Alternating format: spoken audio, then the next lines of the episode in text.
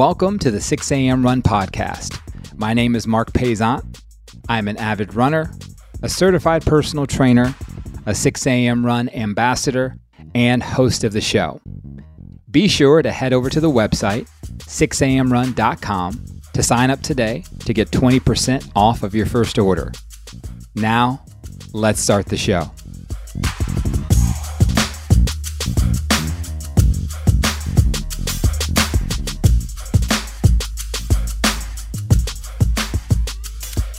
Hello.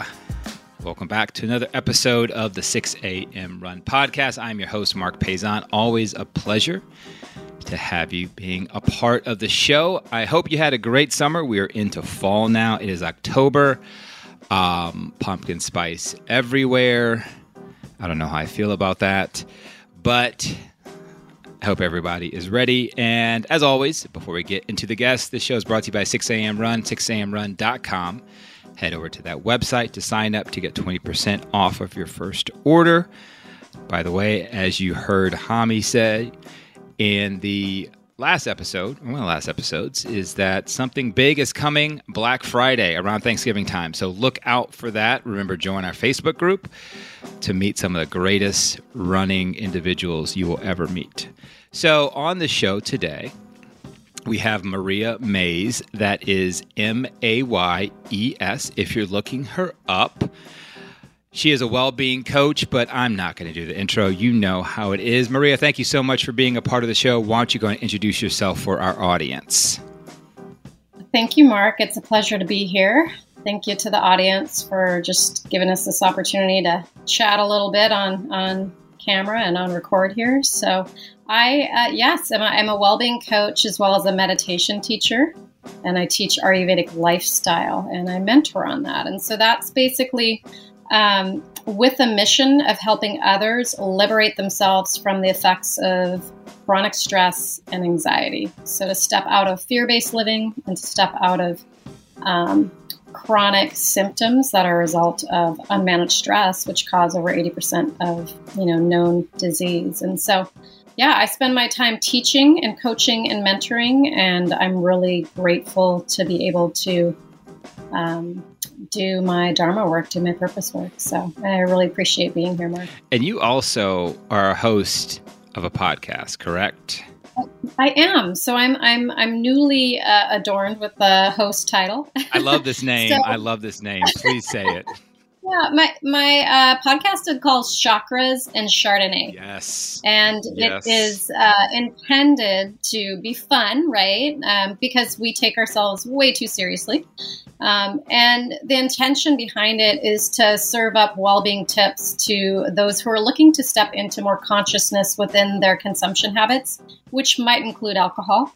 Um, so it's directed at wine lovers. Um, and with that, I share a little bit of my journey of going from self medicating my anxiety with wine to now being able to mindfully enjoy it after developing a really sacred meditation practice, which has changed pretty much everything in my life. So, and we don't have to stay on this point, but you know, there's a lot of there's a lot of people, and you know, shout out to AA and the people who have been saved by AA. Um, but quitting something that has been a part of your life just apps and, and, and saying i can't touch it again. I can't be around it again. I can't even imagine like the pressure that puts on one to to to continually not partake in something that was basically a an essential part of your life in your head so I don't I don't know if you that's I don't know if that's a conversation you've had or something you had or something you thought about, but that's for you to have something now that you said that was a possibly toxic part of your life that you can mindfully do now. Like is is, is that how did you find out that that works for you? Yeah. Well, I think there there's so many different levels when it comes to self medication, right? And there's to- so many different substances, whether it be food or alcohol or drugs or work or, or media for that case, right? Whatever we're u- using to numb, to take ourselves out of that pain that we're feeling and into a little relief, right? And so, um, you know, I do work with folks who are in recovery.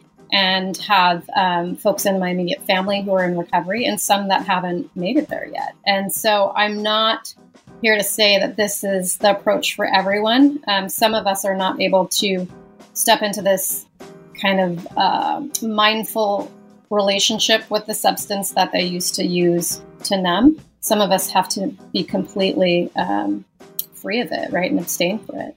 And who knows, maybe I'll be there one day. But I do believe that, and it really depends on the level of the addiction, right? It depends on the support. There's so many things that go into play. Um, for me personally, I was able through my practice of meditation to cultivate enough self awareness to really know my triggers right and know know my habits and just like uh, any habit right so like um, if you've read, let's say, um, James Clear's book, Atomic Habits, or um, there is Unwinding Anxiety by Dr. Jud Brewer. That's another another one that talks to this. In the Ayurvedic philosophy, we look at it as uh, karma, right? So karma, pretty well known term in the English language. It's actually a Sanskrit term that translates to action. And so we get caught up in these loops of taking an action, like I did, just kind of autopilot getting home from a long day of work, you know, maybe the house is a mess, maybe the kids are cranky, whatever. Just automatically go into the wine fit fridge, pouring myself a glass of wine. It wasn't a bottle of wine every night; it was a glass. Sometimes, yeah, there was there was maybe a full bottle, but uh, the habit I fell into was just pouring a glass of wine as I'm then trying to figure out what to make for dinner, etc. And so, for a lot of people, they would say, "Well, there's nothing wrong with that. You know, you're just having a glass of wine, right?" But there was nothing conscious about it. It was just complete autopilot where I took that action that created an experience for me, right? I noticed, oh, it took the edge off. I'm more relaxed now. And then that created a desire to do it all over again, right? So I became on this autopilot journey. And in stepping out of that, um, first I had to cultivate enough self awareness to realize I was doing it. So, in order to become conscious, we really have to realize that we're unconscious, right? Uh, that's with everything in life. And so I was able to, through developing a real deep meditation practice now, um, come back to it in a way where I, I combined my mindfulness teachings um, with the, because I've been in the wine industry also for um, a decade, with the uh, five S's a sommelier would use to, you know, taste wine into a process that I use personally, and then I started teaching workshops on it. And, it. and it starts with becoming present. You know, I mean, we go from one thing to the other to the other to the other. And the example I just shared of my life, I wasn't fully present for my kids as I'm coming through the door, pouring a glass of wine and getting ready. And then they're, you know, maybe I'm surface level present, but was I there in true deep presence? And was I there in true, true deep presence with that glass of wine I was about to consume, or the bag of chips, or the tub of ice cream, or whatever it might be? So I think there's such power in us cultivating the ability to become present, but that's a skill.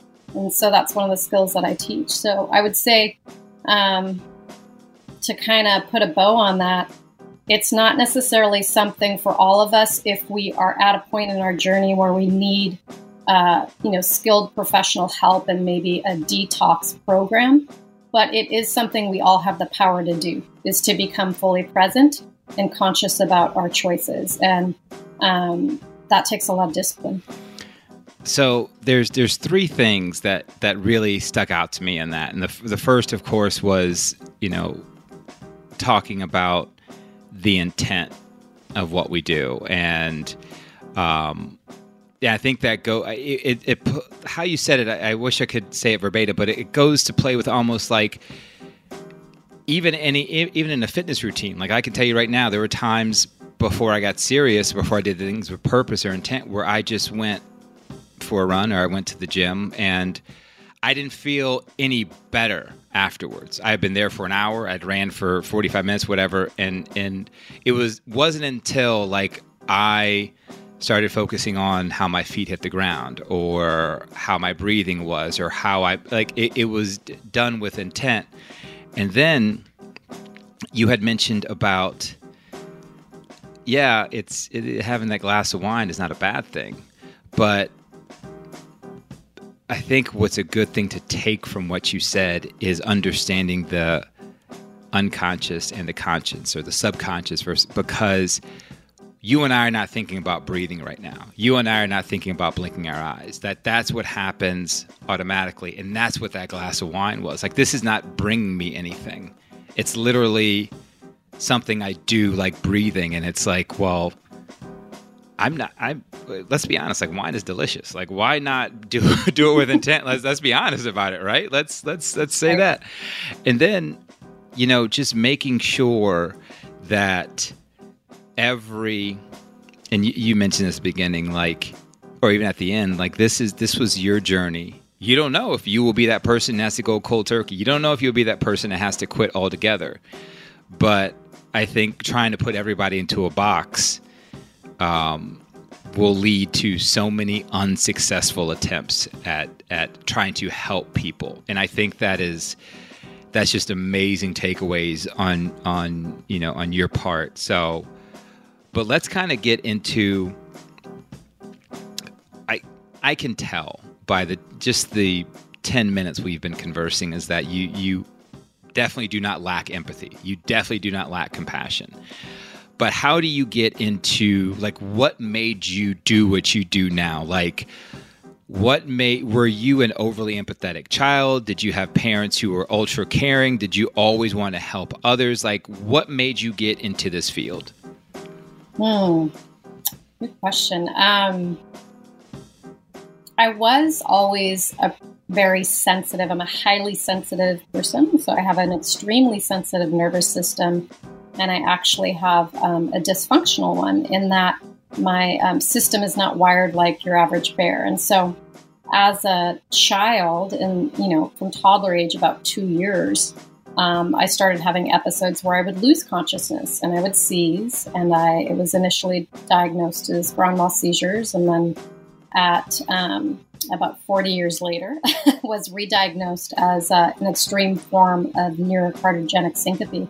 And so um, where it's the nervous system going haywire. My blood pressure drops, my heart goes into tachycardia, and then it'll slow down or actually pause. Um, and so that created in me at an early age uh, uh, a bit of a withdrawal, right? Um, because I never knew when these episodes were going to come on. It also created within me a, a pretty deep seated anxiety that I felt through my bones, even though I would have never said that you know, 40 years ago. Um, but there was this always being on alert. So, in that, you know, we were talking about um, the autonomic nervous system when you were talking about the breathing, the blinking eyes, all these things that we don't have to think about, right? That's controlled by our autonomic nervous system. And so I was in the sympathetic, which is our mobilized, right? We're looking for threats, we're ready to roll, um, which is a state that most of us are in chronically right now um, due to the pace of the world and the stresses of the world. So, because of that, I found myself really kind of, I think, tapping into a deeper level of listening and noticing in the form of wanting to protect myself, wanting to, you know, is it going to happen? Is it going to be on the playground, which sometimes it was, right? So is it where, when is it going to happen next? I never knew. And so, because of that, I became always on the lookout. And so, transition, if we kind of fast forward into current day, I had um, started leveraging breath work as a means to manage, at the time, anxiety that we thought was triggering my seizures. Well, turns out it was a nervous system dysfunction. And so, that same tool of breath work can allow me to regulate my heart rate and my blood pressure and so I use it for both um, for both of those items, but um, or those ailments. And so I went through a process of learning how to use the breath to manage the anxiety, and then all of a sudden, the resulting symptom, or which was the the seizure at the time, occurred less, right? And so. Um, that started me down the path. Then it was, you know, I'd been on on and off anticonvulsants for years. I'd been on antidepressants. I'd been on anti-anxiety meds, and I was just so tired of what those did to my system. My system was burnt out from the pharmaceuticals, and I wanted to um, be free of them. And so I, you know, it's like you know, you, you, open a little window and a little fresh air comes in. You're like, ooh, I want to step all the way outside. And so that's what I did. I went on a a journey that over the course of the next decade, just through a variety of teachings, I started to, okay, I'm going to get my yoga certification. And then I started teaching yoga on the side. But I was still caught up in my software career at the time. And then um, a few other, you know, big life uh, happenings occurred and, and, you know, little nudges would push me a little further. Okay, I'm going to get certified in meditation. I'm going to become a breath coach, all these different things. And, and fast forward to 2020, um, you know, the universe gave me a little bit more of a push when I was laid off and had to lay off my entire team. And people around me in my sphere of influence were just, you know, falling apart at the seams, being concerned that they were going to get laid off and, you know, in this real state of fear, which rightfully so was a very difficult time for all of us. But I wasn't succumbing to that because I had spent so much time developing this lifestyle where I'd liberated myself from that chronic anxiety and was just resting in trust. And, and a lot of it was based on my breath work and meditation practice and my nutrition and all the things. Uh, so I decided at that point, if not now, when? Everybody kept asking me, "How are you? De- how come you're dealing with this so well?" I'm falling apart. I'm like, well, you know, first thing I do when I wake up is I meditate. You know, I, I, I take the time to reconnect with my truth, which is not what the world's telling me. The world's telling me I should be scared. The world's telling me I need to outsource my health. The world's telling me I need this product, this fix, this thing. But if I quiet that noise by turning myself, turning towards myself and turning inward and getting silent and connecting with my higher truth, then then the truth, you know, reveals itself that I am safe. It is okay. I do have the power uh, to really take care of myself and my health mentally and physically. So that was the pivot. I and I love all that because you know the one thing I, I def I mean there's plenty of things, but the one thing I want to kind of dive into now is is that that that that wake up that early morning that you talk about. I wake up and I meditate and. For a person who is a huge mental health advocate, a person who is a huge burnout, you know, let's talk about a stress advocate. The one thing I never ever learned how to do correctly is meditate. Like my, and I've tried, listen, like, I know it's going to take more work on my end and more purpose and intent on my end. I understand that part.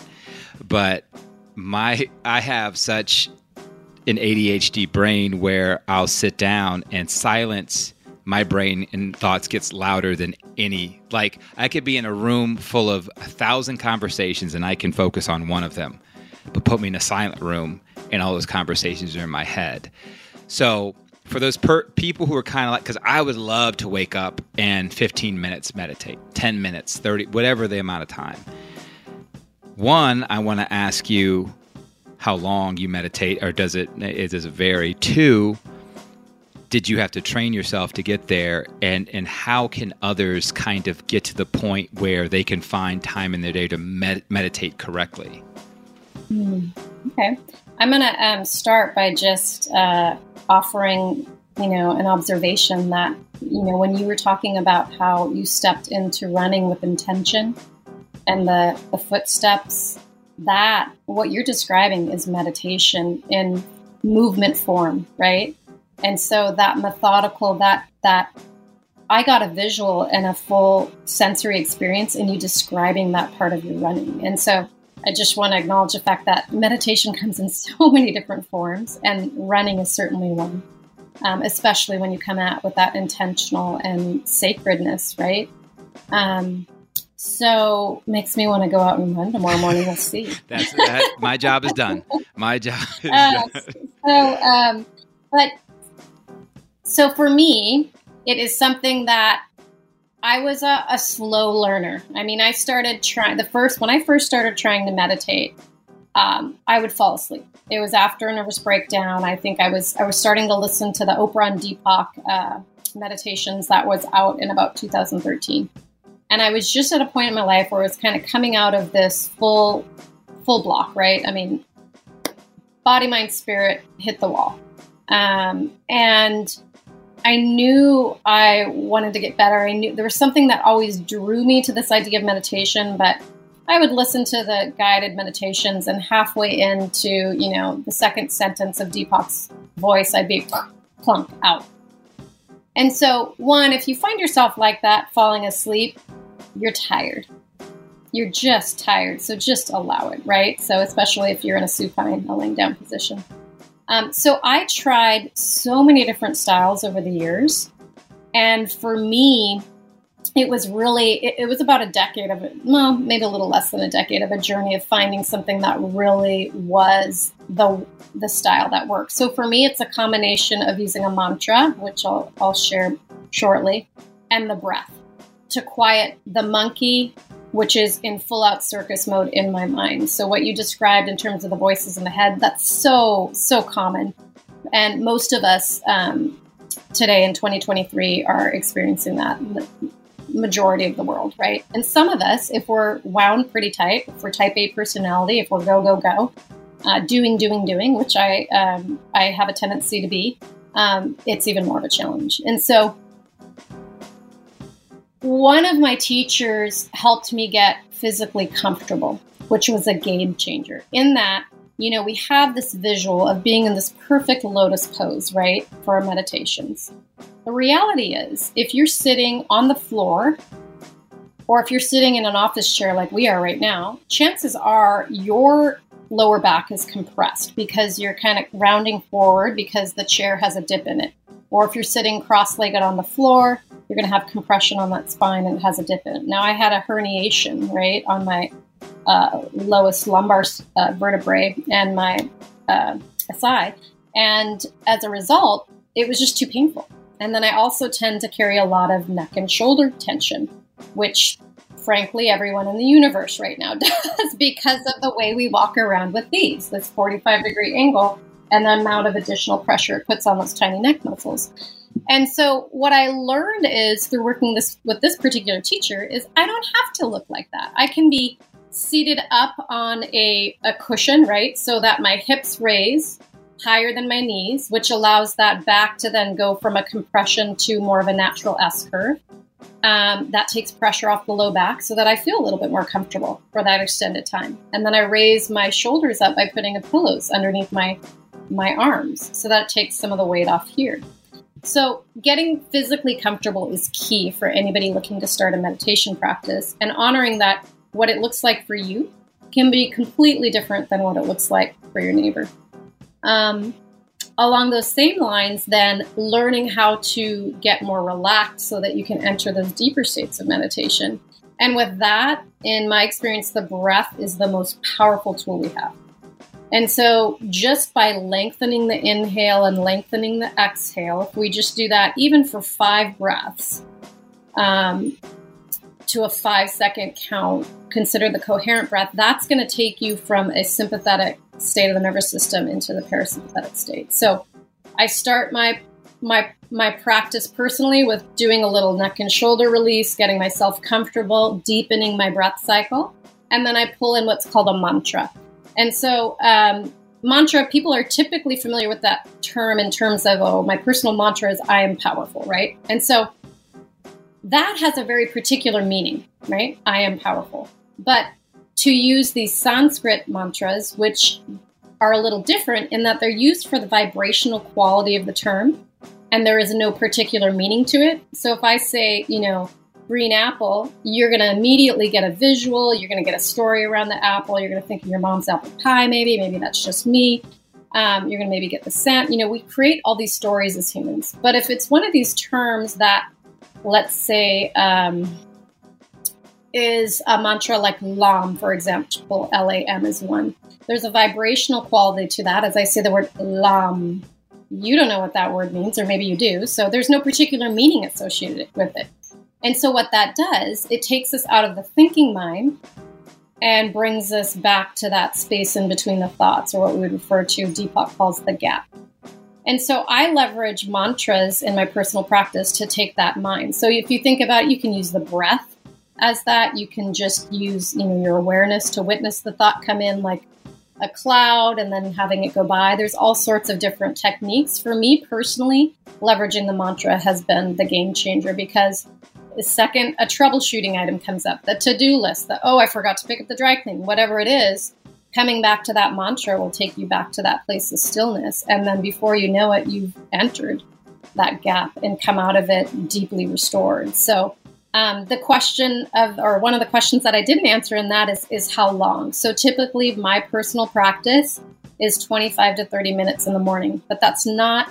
I don't get that in every day. That's when I don't. So I teach um, a uh, yoga class at 6:30 in the morning, and on those days, I typically have a shorter practice because I'm teaching so early.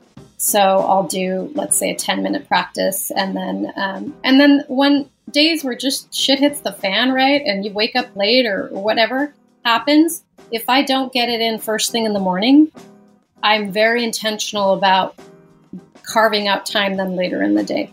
Because I can tell you on the days where I've missed my meditation, my kids know, my husband knows, everybody knows, right? So um, it's like anything, right? It, it's it's having compassion and grace for ourselves and having that next day to do again, right?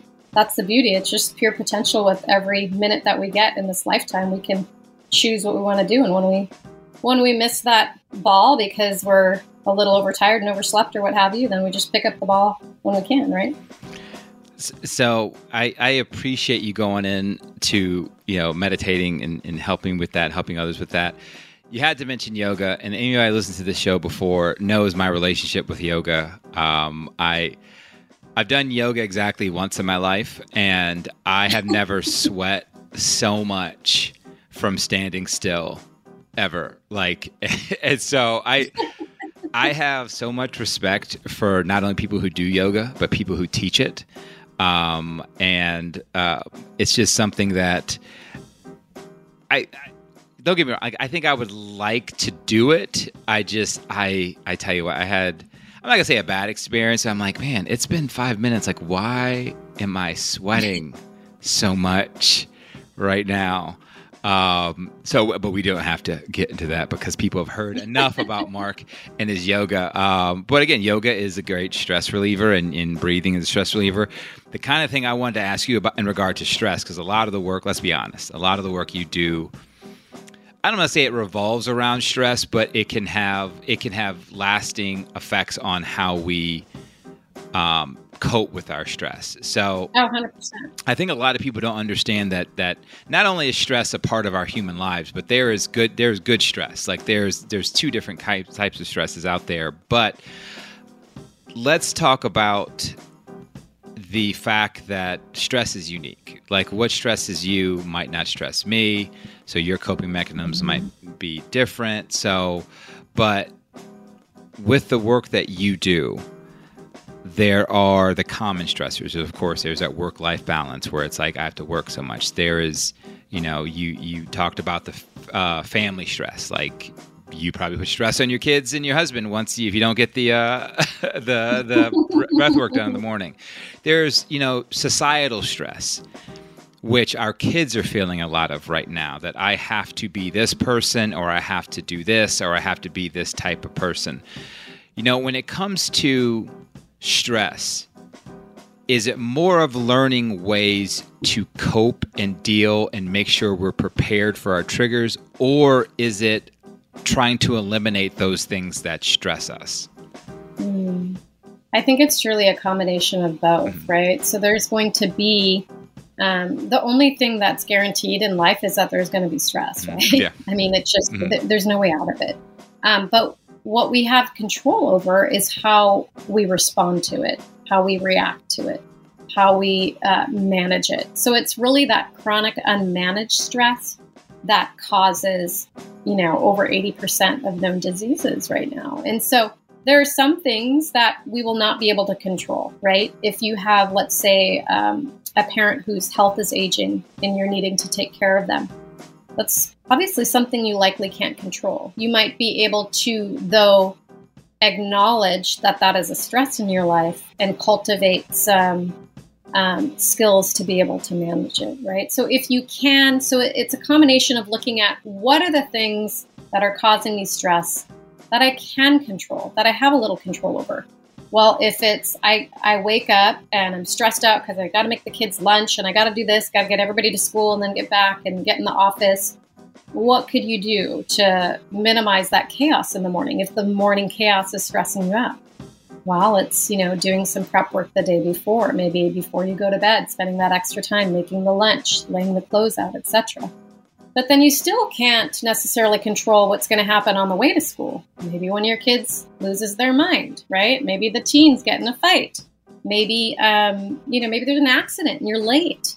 So if we can create structure in our life that helps us minimize things that are within our control, like prepping before leaving, right? And then cultivating skills to help us become more resilient to the stress that is unexpected and controlled, like the accident or the kids getting mad at each other.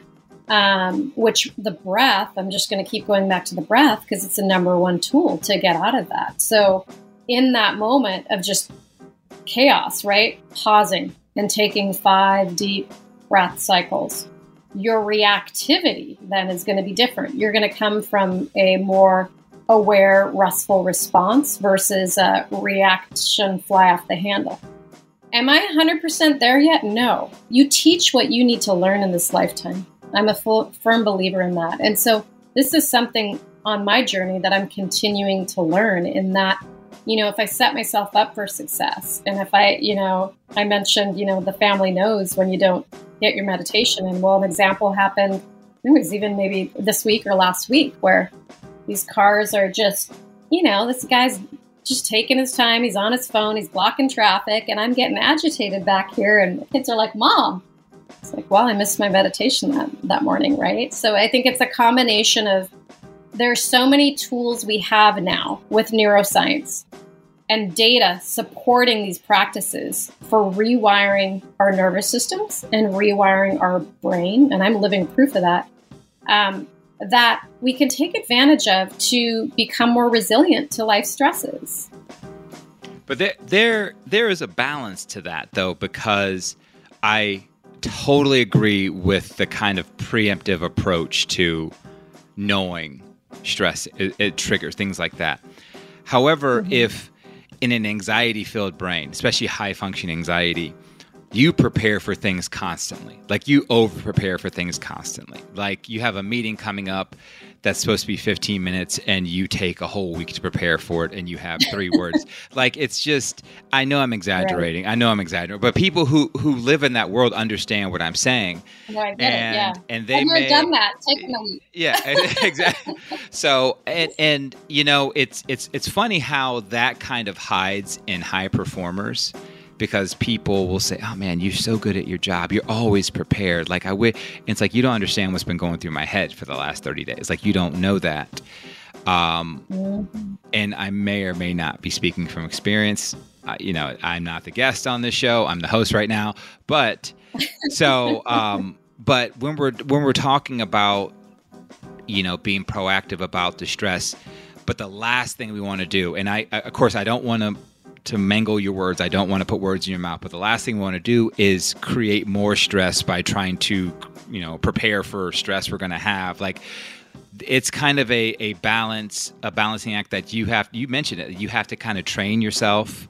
You have to be intentional. You have to learn to recenter yourself and, and think, okay, what am I what am I doing over here? I got to come back here. And because the last thing you want to do is like have somebody coming back to you and say, Maria, like I don't know what you told me, but I I I, have more stress. I can't. I, and and again, I, I guess it's all about that ba- finding, working with within yourself to find that balance to manage right. that stress. Right. And I think it's, you know, we have this wisdom inside of us, Marc. We have the wisdom of it's what's going to naturally work for us and balance for us. But a lot of times we just need a guide to help bring it out. Right. And so for someone, for example, who has a lot of anxiety, if we start with just a breath awareness practice, that's going to be really difficult for them because even the thought of just noticing the breath might be overwhelming. Or if it's a practice where we count, sometimes listening to someone count the breaths in and out, that itself will create anxiety in some people. So it's really important to tune into what works for the individual. And as an individual, everyone listening probably right now can think about okay, when have I been really, really calm and at peace lately? What was I doing? Who was I with? What was the temperature? You know, think about everything within that scene.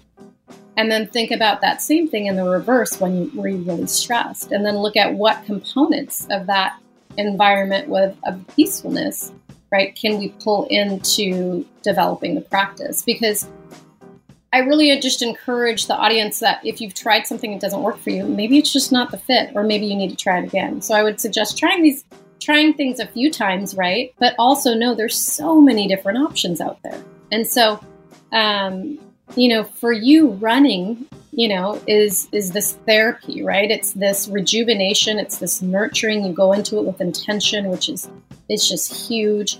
For others, you know, they don't want to run unless a bear's chasing them. And I may or may not be one of those. I don't know. So it depends on the day. You're kind of prompting me to want to start running again. But um, to just have the confidence that there's wisdom inside of you and you know naturally what's going to work for you. But unfortunately, due to the conditioning and the pressure of society, that gets kind of hidden and so there's tools we can use and there's guides you can leverage to help pull that wisdom out to then naturally come back to, okay, this is this is what works for me. Because we certainly don't want to if we're creating a practice and that creates more stress in the person's life, then that is not the practice for them. I, I totally get it. And, and just to ask you totally off, not off topic, but like is when you do go for a run, like do you run for do you have to do like a certain time or a pace or do you just go and run? Like ah, good question. Um, so I haven't run consistently for quite some time, but I, I got I was at a point in my healing journey where I started to enjoy running, and I did a couple half marathons, and I would find myself, um, you know, thinking I just want to finish, right? But then it was all about I got that guy right there. I got him, right? And then I would go a little, you know, then I would, so I'd be looking at if it was a race, other people, and think, okay, I can clock with this guy. This guy's running barefoot in a half marathon. If I can't pass the barefoot guy, I got a problem, right? And so then I would use these little things to motivate me to go a little further. Um, that was, you know, about 10 years ago. Today, when I go for a run, it's a lot different. I mean, I, I do, I will find myself looking at the the time at the end, right? Whereas I used to look at it more during, right? Um, but I'm not as pace focused anymore, and I never was. I'm not fast at all, right? So, um, but I look at it from the the aspect or the intention of just what it's doing to the physical vessel, right? I mean, I can physically run.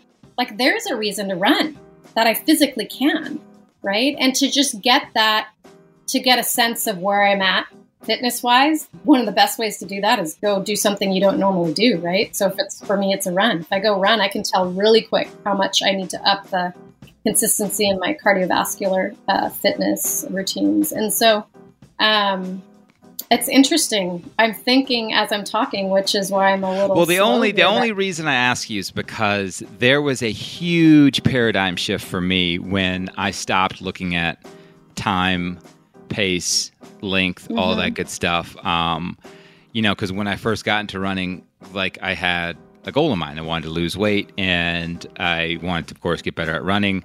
And every day I would like clock, like it would at pace. I need I need to know my pace. I need to know the time. I need to know, mm-hmm. and um, you know, it wasn't until a shift that I made a couple years ago where it's like, I'm just gonna go run, and I'm gonna like, I'm not gonna be too. My breath isn't gonna get too heavy. I'm not gonna exert myself too much. I'm gonna have a nice pace, and if I want to see a certain route, I'm going to run that route. If I want to stop, I'm going to stop. If I want to run more, I'm going to run more. If I want to push it at the end, I'm going to push it at the end. But I was that I was just like you. Like at races, I was like, I'm catching that person. If I don't catch, if I don't catch that person, then it's an unsuccessful race. And I think, I, you know, there might be a little bit of, or not a little bit of a lot of you know analogies in here or metaphors or similes or something I was taught in third grade English, but um, where when it comes to mental health, when it comes to wellness, when it comes to any of the things that we're doing for, and I'm air quoting people who can't see, for ourselves, the things we're doing for ourselves, why are we thinking about how other people are doing it? Like, you know, the fact that you said you meditated for 25 to 30 minutes, immediately in my head, I'm like, well, I can't do that. And you, ne- you never mm-hmm. challenged me. You never said, Marc, you need to do this. Mm-hmm. I could, in my head, I could be like, well, I could do five minutes. But no, I said, man, 25, to, I can't do, I immediately like had that comparison. Mm-hmm. Which I don't want to say it's the human psyche. It might be the human psyche, but again, it might just be where we are as a community when it comes to health and wellness, when it comes to fitness, when it comes to strength mm-hmm. training, when it comes to anything like that.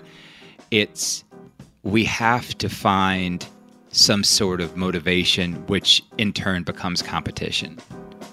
When mm. the work you do is like, you've said it plenty of times for myself, for yourself. Keep it in. Yeah, it's, yeah. It, it's really interesting this um, dialogue because I, I hadn't really thought about that shift within my running, but I'm now reflecting. There's definitely definitely been something, and I think it's also the fact that I shifted out of that being the thing and decided, okay, well, these are the things that work for me. And now it's like a it's like a smorgasbord, right, of options for for moving. So for me, physical fitness is is wanting to really honor the vessel, right? This physical vessel that we're in in this lifetime, but also wanting to liberate the energy. And so anxiety, tension, stress, that can become trapped in the physical form at that and then that manifests as physical tension right it manifests as different dysfunction and diseases so if i'm constantly in a state of how can i energetically move this through just like the example that you gave of prepping for you know the meeting for a week right that that energy that you're just you know putting out there to in return, you know, spend a little energy to give the talk, right? All that energy the week before, just like all the energy we spend worrying and giving a shit about what other people think, right? The time we spend worrying, okay, you know, my mom's on a on a trip to uh, back to Minnesota where I'm from right now, and so I caught myself earlier this week worrying about, you know, I'm, I'm not traveling with her. My sister is. Did she get the wheelchair? Did she, you know, it's like it's total wasted energy because I can't control that. But through these practices, we can cultivate enough self awareness to where we can catch ourselves and say, okay, I don't need to be positing all that energy out there because it's not going to nourish me. And so, if we look at our movement and our fitness as an opportunity to nourish the body, right? As an opportunity to strengthen this vessel that we're inhabiting in this lifetime, and as an opportunity to move energy, emotion, experiences, traumas through and out of the body because we're not meant to hold on to them, just like we're not meant to hold on to our breath. What happens when we hold on to one, right? Mm. So we're meant to just experience and let go. So, so yeah, I, I, I yeah, we went all over the place there, but I do want to take some time. I do want to take some time to talk about take take uh, take five. I want to talk about take, take five. five. And yeah, like take um, five breaths. Yes, my my uh, my first question, of course, is: Do I have to drink white wine with fish and red wine with steak? Is that a? Do I have to do? No, I'm just kidding. I am just kidding. That is not. Well, that's not. I'm not going to ask that. I mean, you can answer if you want to, but kind of explain the take five methodology, where it came from, all about mindful wine tasting is that and and i do want to ask you like what is are you a red or a white drink you say chardonnay are you are you white all the way no i actually I drink more red than into okay, white good. so okay, i actually my... don't drink that much chardonnay anymore there, but there, there was a time in my life that i drank too much of it which is why the the podcast is mm. is called that kind of a fun poke and a reminder to me um, so yeah, take five is about really stems from starting with five. Like if you if you can't move your body for a half an hour, tell yourself five minutes. Everybody can find five minutes in the day. If you can't meditate for a half an hour, start with five, right? And if you can't do that, take five slower than normal, deeper than normal breaths to the count of five. Inhale, five exhale, and it changes everything. So that's kind of the genesis of the Take Five brand. And so um, you know, with the methodology within the mindful consumption, it's a five step process and it starts with becoming present through the breath. So, whether or not we're um, coming into a conversation like this where we want to be present, going from work to home to be present for our family, or be present with that which we're about to consume, like a glass of wine, starting by leveraging the breath to become present is step one. And then from there, becoming intentional. So, actually, step two is asking yourself, what's my intention behind the sip? What's my intention behind the taste, behind the ice cream, behind the run? Like, if, if we just pause enough to ask the question, what's my intention behind this? Like you mentioned, you do with your running, it changes everything. And in some cases, that might mean, you know what, I'm not going to have a glass of wine tonight because my intention is to fall back on old habits to numb versus really wanting to just enjoy the flavors and enjoy it with the food pairing, like this Pinot with salmon with some.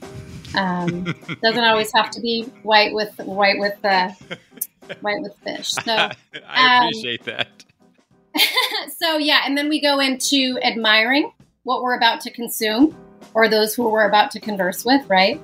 and um, then step into the exploration, which is the next uh, process. So if it's food or drink, it's really the smells, the taste, all of the senses become involved, and that just heightens the experience. And then the last step is reflection. Um, just, you know, how did it leave you? Did you enjoy it? And what can you be grateful for about it? And so that's kind of a five step process that can be really transformational. I know it has been for me personally with food and alcohol consumption, but it can be applied to anything and everything. And so, Take Five really is about becoming more conscious about our consumption and learning ways to manage our stress and our anxiety, and truly about health empowerment. So, we have the power to become more conscious and to stop outsourcing our health and start insourcing it. And meditation is a huge key for that, and the breath is. So, that's key to all my teachings and coaching work. I love it. I um I I I wasn't always a wine drinker and um I have learned to enjoy a glass of wine here and there. Um and what I'm I was very happy to learn is that a expensive bottle of wine does not necessarily mean it's a good bottle of wine. Um, tastes are different, um, and that is uh, I'll be honest, my favorite bottle of wine I think is eleven dollars and ninety nine cents, and um, it's such a good. I'm I'm a a cab person, so I don't know why mm-hmm. I just told you any of that, but that it is what it is. But so, um, thank I appreciate that, and uh, you know there was one thing I wanted to ask you before I let you plug how how to get in contact with you. So because you know yoga's been in the back of my mind since you mentioned it and um, but like there is where i live there's all these yoga studios popping up. Um, and of course, yoga is offered at the gym, every gym. And then you see, um, uh, of course, hot yoga is, is a big thing now. Um, naked yoga. There is, is, there, is it goat? Goat yoga? Goat yoga? Yeah, goat yoga. um, so do you subscribe to any of the like what do you think about when you when like you see all these different are you the traditionalist? You're like hey let people be people. So the western approach to yoga is totally different than you know its originating form. I mean even if we look at the word it truly just means union. It is a way to take this physical vessel and take this spiritual being that we are and the monkey mind and get those in alignment and get those in a space of true communion. And so it's such a powerful tool. And so um, there's so many different styles now in the Western world, specifically to fitness, right? And so I come at yoga from the lens of mental wellness, even though some of the yoga I practice is uh, more more physically um, intensive. So I teach a style. My morning classes, I have a, they're called Rise and Shine, and we do. Um, it's a combination of high intensity interval training and yoga postures, but they're done. The high intensity intervals are done in a way where they're softer and easier on aging joints. Um, to be more mindful for the body. And everything's about releasing anxiety and releasing stress energetically. So, so I would say I entered the yoga world from a fitness perspective initially because the breath work that I mentioned earlier, I didn't even realize it was yoga when I when I started doing it. Had no clue. It was way before I discovered it. And I was going to a boot camp class that that ended up being a yoga class and then I'm like, "Hey, this breathing stuff is what I do so that I don't pass out." I didn't know you could do it with exercise, and that started me on this whole trajectory. So I think it's it just goes down to the individual. What floats your boat? What makes you feel amazing? If it makes you feel amazing and is truly nourishing, because there's some things that make us feel amazing that aren't nourishing, Yeah, right? Good point. The touche. Touche. Yes. Yeah. So if it makes you feel amazing and it is nourishing, then do it. If it's naked or if it's hot or whatever, go for it. I love that answer. So, Maria, thank you so much for being a part of the show. How can people connect with you online? How can they learn more about what you're doing? How can they get to know the real Maria if they were to find you online? Okay, so my website is take5.health. So rather than .com, it's .health, just to remind you that it's really about empowering it. Um, on all of the different social platforms, I'm on uh, Instagram as well as LinkedIn and Facebook, and it's Take Five at Take Five Health, no dot. Um, the podcast is accessible through those channels or directly through chakras and chardonnay.com. So And like I'd say all the time, you can actually pause the show right now and go into the show notes and find those links. Maria, thank you so much for being a part of the show. Keep doing what you're doing. And I mean, I, I learned a lot. I hope my listeners learned a lot. But uh, it was very great having this conversation with you today. And take care of yourself, okay? Likewise, thanks so much, Marc.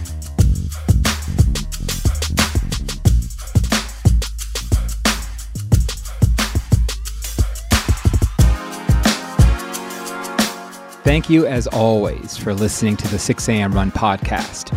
Again, I am your host, Marc Paisant. Please like and subscribe to the show so you don't miss any of this amazing content. If you can, we would love if you left us a review.